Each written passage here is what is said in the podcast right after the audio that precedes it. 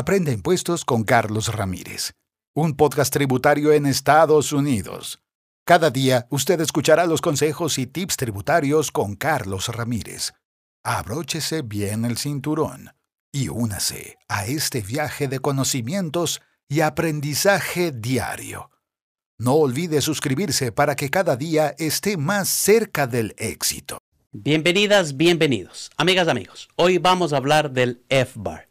Este es un tema muy importante. Si usted es un inmigrante, si usted es un ciudadano de este país y tiene cuentas bancarias en su país de origen o en el extranjero. Si usted es ciudadano americano y tiene cuentas en su país de origen o en otros países, ¿sabía usted que tiene la obligación de presentar el F B A R, el informe de las cuentas bancarias y financieras extranjeras? Antes de explicarle el por qué, primero entendamos qué es el F B A R. Este es un informe de cuenta bancaria extranjera, también conocida como formulario ciento catorce de FinCEN, Red de Ejecución y Delitos Financieros del Departamento del Tesoro de los Estados Unidos. Este formulario lo deben llenar las personas de los Estados Unidos que tengan intereses financieros o autoridad de firma sobre las cuentas financieras mantenidas con instituciones financieras ubicadas fuera de Estados Unidos. Entendamos que las cuentas financieras en el extranjero son mantenidas por personas estadounidenses que, por su variedad de razón legítima, incluida la conveniencia y el acceso.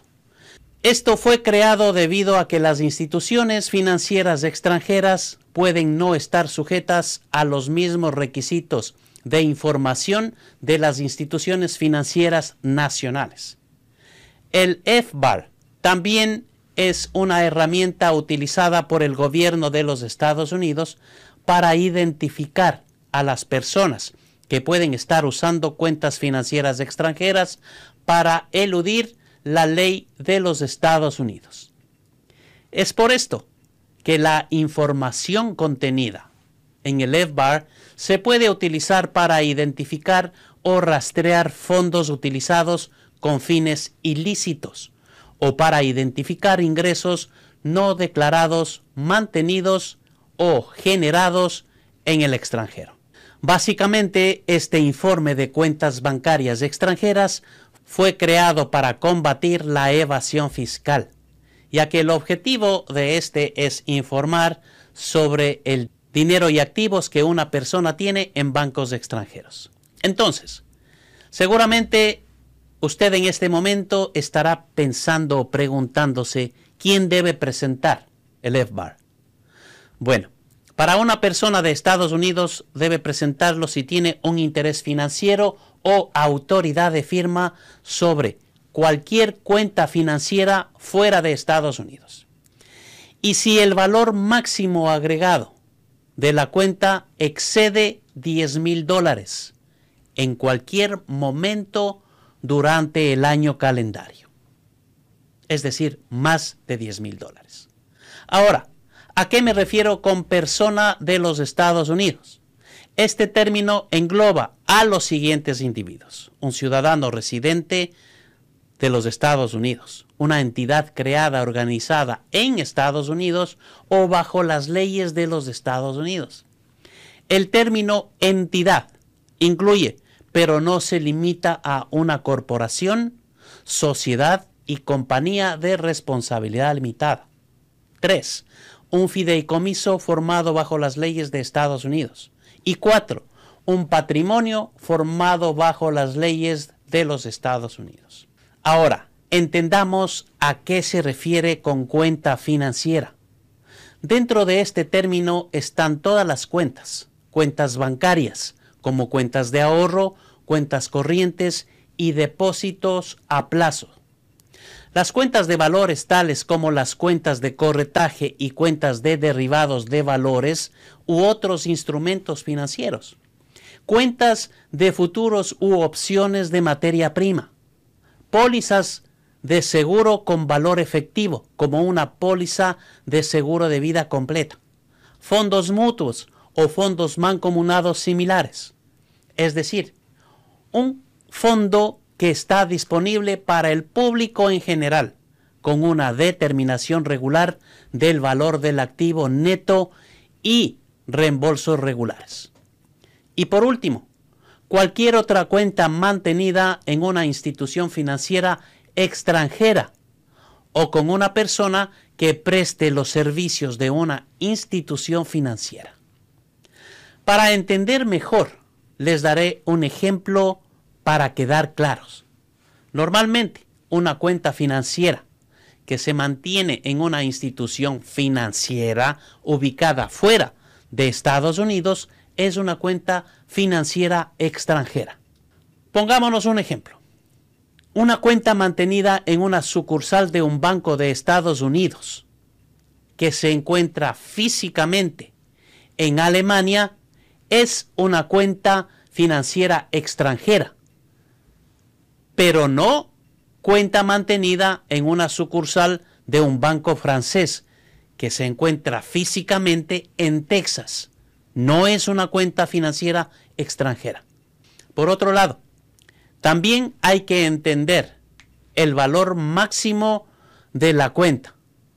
Esta es una aproximación razonable del mayor valor de activos monetarios o no monetarios en la cuenta durante el año calendario. Se puede confiar en los estados de cuenta periódicos para determinar el valor máximo de la cuenta, siempre que los estados de cuenta reflejen fielmente el valor máximo de la misma durante el año calendario.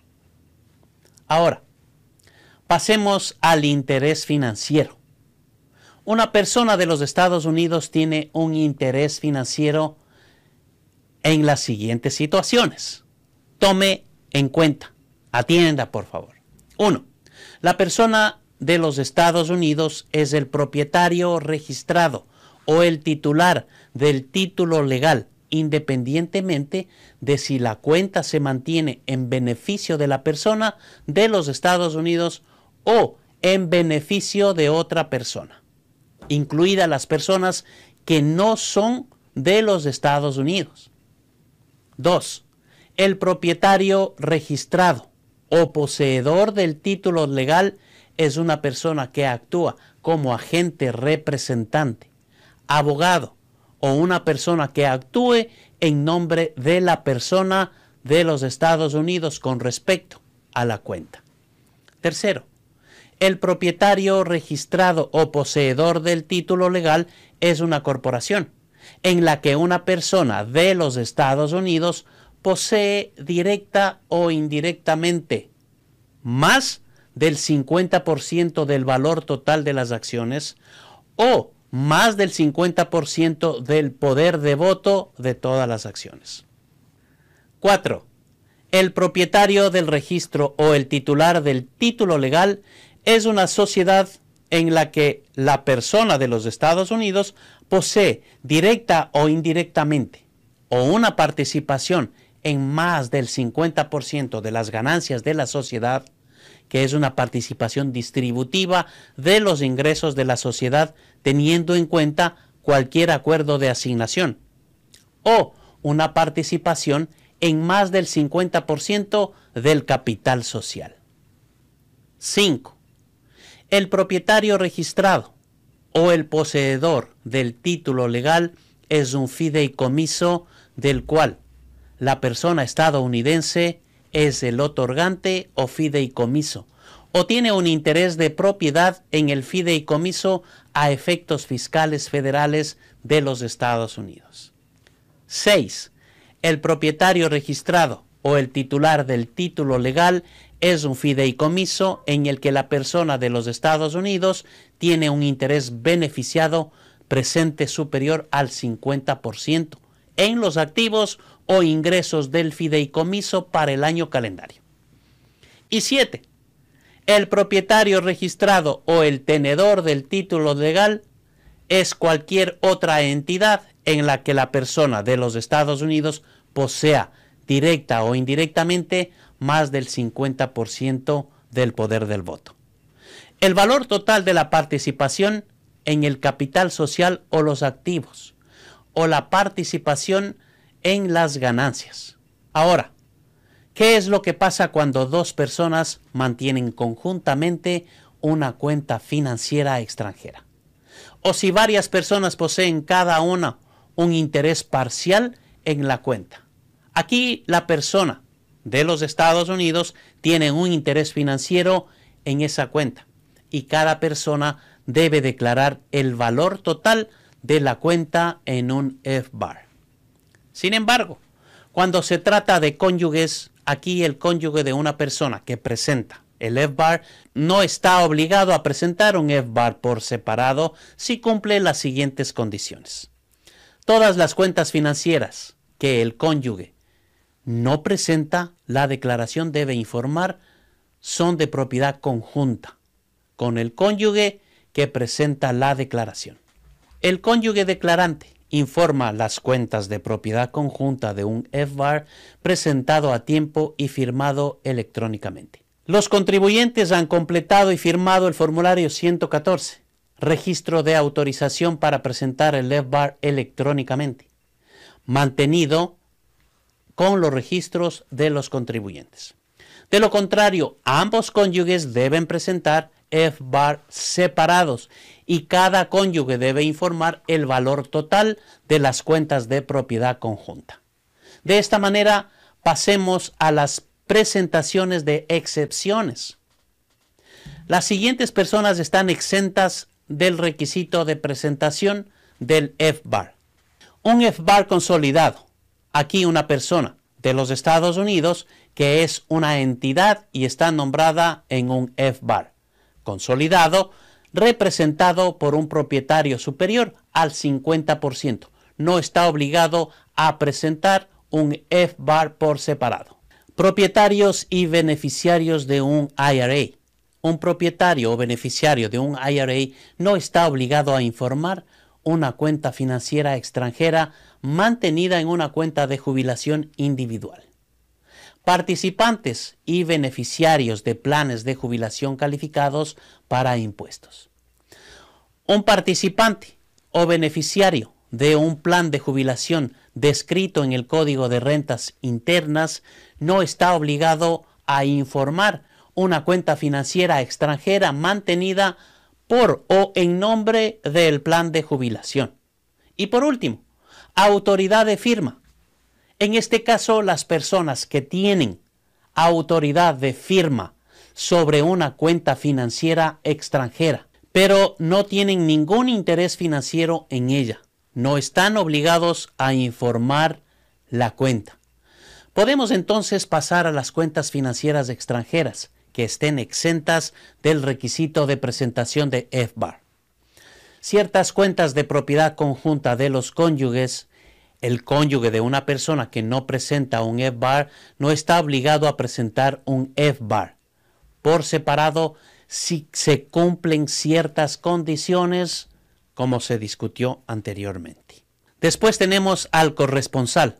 Aquí las cuentas corresponsales o las cuentas mantenidas por bancos que son utilizadas únicamente para liquidaciones de banco o bancos no están obligadas a informar. Pasemos a la entidad gubernamental. En este caso, no se requiere que ninguna persona informe una cuenta financiera extranjera de ninguna entidad gubernamental. Continuemos con la institución financiera internacional. Ninguna persona debe informar sobre la cuenta financiera extranjera de cualquier institución financiera internacional, si el gobierno de los Estados Unidos es miembro. Algunos ejemplos son el Banco Mundial, el Banco Monetario Internacional, el Fondo Monetario Internacional. Y por último tenemos el Servicio Bancario Militar de los Estados Unidos. No es un beneficiario que debe informar una cuenta financiera mantenida en una institución financiera ubicada en una institución militar de los Estados Unidos, incluso si las instalaciones militares están fuera de los Estados Unidos. Una vez explicado todo esto, podemos hablar sobre los mantenimientos de registros. En general, los registros de las cuentas que deben presentarse en el F B A R deben conservarse durante cinco años, a partir de la fecha de vencimiento del informe, que es el quince de abril del año siguiente al año calendario en que se presentó la declaración. Los registros deben contener lo siguiente: nombre mantenido en cada cuenta, número u otra designación de la cuenta, nombre y dirección del banco extranjero u otra persona con quien se mantiene la cuenta, tipo de cuenta, valor máximo de cada cuenta durante el periodo de informe. Ahora hay que recalcar que no presentar el F B A R cuando sea necesario puede resultar en sanciones civiles, penales o ambas. Y así es como llegamos a las penalidades. Cuando una persona de los Estados Unidos se entera que debería haber presentado un F B A R para un año anterior, el declarante debe presentar electrónicamente el informe F B A R moroso utilizando el sistema de presentación electrónica B S A, el sitio web. El sistema le permite al declarante ingresar el año calendario informando, incluidos los años anteriores, en el formulario ciento catorce de FinCEN, en la línea. También ofrece una opción para explicar una presentación tardía o para seleccionar otro, para ingresar hasta setecientos cincuenta caracteres dentro de un cuadro de texto donde el declarante puede proporcionar una explicación más detallada de la presentación tardía o indicar si la presentación se realiza junto con el programa del cumplimiento del I R S. Si la cuenta financiera extranjera se informa adecuadamente, un F B A R presentado tardíamente, y el I R S determina que la violación del F B A R se debió a una causa razonable, no se impondrá ninguna sanción. Entonces, veamos cuáles son las penalidades. Puede tener penalidades por violación negligente de hasta mil setenta y ocho dólares. También puede tener penalidad por violación no intencionada, que tiene una sanción civil de hasta doce mil cuatrocientos cincuenta y nueve por cada violación negligente. Por otra parte, tenemos la penalidad por patrón de negligencia. En este caso, la sanción es la multa de mil setenta y ocho con respecto a dicha violación, no más de ochenta y tres mil ochocientos sesenta y cuatro dólares. Después tenemos la voluntaria por no presentar F B A R o no conservar registros de la cuenta. Aquí hay una sanción de ciento veinticuatro mil quinientos ochenta y ocho o el cincuenta por ciento del monto de la cuenta en el momento de la infracción, más una penalidad de hasta doscientos cincuenta mil dólares o cinco años o ambos. También tenemos violación voluntaria al no presentar el F B A R y no conservar registros de cuentas mientras se violan ciertas otras leyes. La sanción civil es de cien mil dólares o el cincuenta por ciento del monto en la cuenta en el momento de la infracción, con una penalidad de hasta quinientos mil dólares o diez años o ambos. Por último, tenemos la violación por presentar el F B A R falsificado a sabiendas y deliberadamente. Aquí las sanciones de cien mil dólares o el cincuenta por ciento del monto en la cuenta en el momento de la infracción, más una penalidad de diez mil dólares o cinco años o los dos. Ahora quizás haya escuchado el formulario ochenta y nueve treinta y ocho para reportar ciertas cuentas en el extranjero. Entonces, ¿quién debe presentar esta solicitud? Deberán presentar los individuos específicos y entidades nacionales específicas que tienen un interés en activos financieros extranjeros específicos y cumplen con el umbral de presentación e información. También las personas específicas incluyen ciudadanos estadounidenses, extranjeros residentes y ciertos extranjeros no residentes. Además, las entidades nacionales específicas incluyen ciertas corporaciones, sociedades y fideicomisos nacionales. Entonces, Estados Unidos incluye el territorio de Estados Unidos, pues la respuesta es no. Pasemos ahora al umbral de informes, en otras palabras, valor total de los activos. Aquí están los individuos específicos que viven en Estados Unidos, como individuo soltero o casado que presenta una declaración por separado. El valor total de los activos fue más de cincuenta mil el último día del año fiscal, o más de setenta y cinco mil en cualquier momento durante el año. Individuo casado que presenta una declaración en conjunto. El valor de los activos fue de más de cien mil dólares el último día del año fiscal, o más de ciento cincuenta mil en cualquier momento durante el año. Ahora veamos los individuos específicos que viven fuera de los Estados Unidos. Un soltero o casado que presenta una declaración por separado. El valor total de los activos fue más de doscientos mil dólares el último día del año, o más de trescientos mil dólares en cualquier momento durante el año. Individuo casado que presenta una declaración conjunta. El valor de los activos fue más de cuatrocientos mil dólares el último día del año fiscal, o más de seiscientos mil en cualquier momento durante el año. Y las entidades nacionales específicas. El valor total de los activos fue más de cincuenta mil el último día del año tributario, o más de setenta y cinco mil en cualquier momento durante el año tributario. Entonces, ¿cuánto tiene interés en una cuenta o activo? En este caso, los ingresos, ganancias, pérdidas, deducciones, créditos, ingresos brutos o distribuciones de la tenencia o disposición de la cuenta o activo son o deberían ser reportados, incluidos o reflejados de otra manera en su declaración de impuestos sobre la renta. Ahora, ¿qué se informa? Bueno, aquí se informa el valor máximo de los activos financieros extranjeros especificados, que incluyen cuentas financieras con instituciones financieras extranjeras, ciertos otros activos de inversión extranjeros no contables. Y si hablamos de cómo se determinan e informan los valores máximos de las cuentas de activos, pues esta será con el valor justo del mercado, el fair market value, en dólares estadounidenses, de acuerdo con las instrucciones del formulario ochenta y nueve treinta y ocho para cada cuenta y activo informado.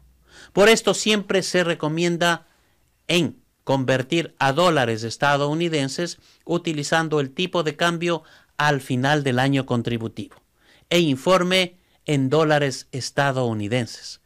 Pero aquí la pregunta sería, ¿cuándo llega? Este formulario se adjuntará a su declaración anual y vencerá en la fecha de dicha declaración, incluidas las extensiones aplicables.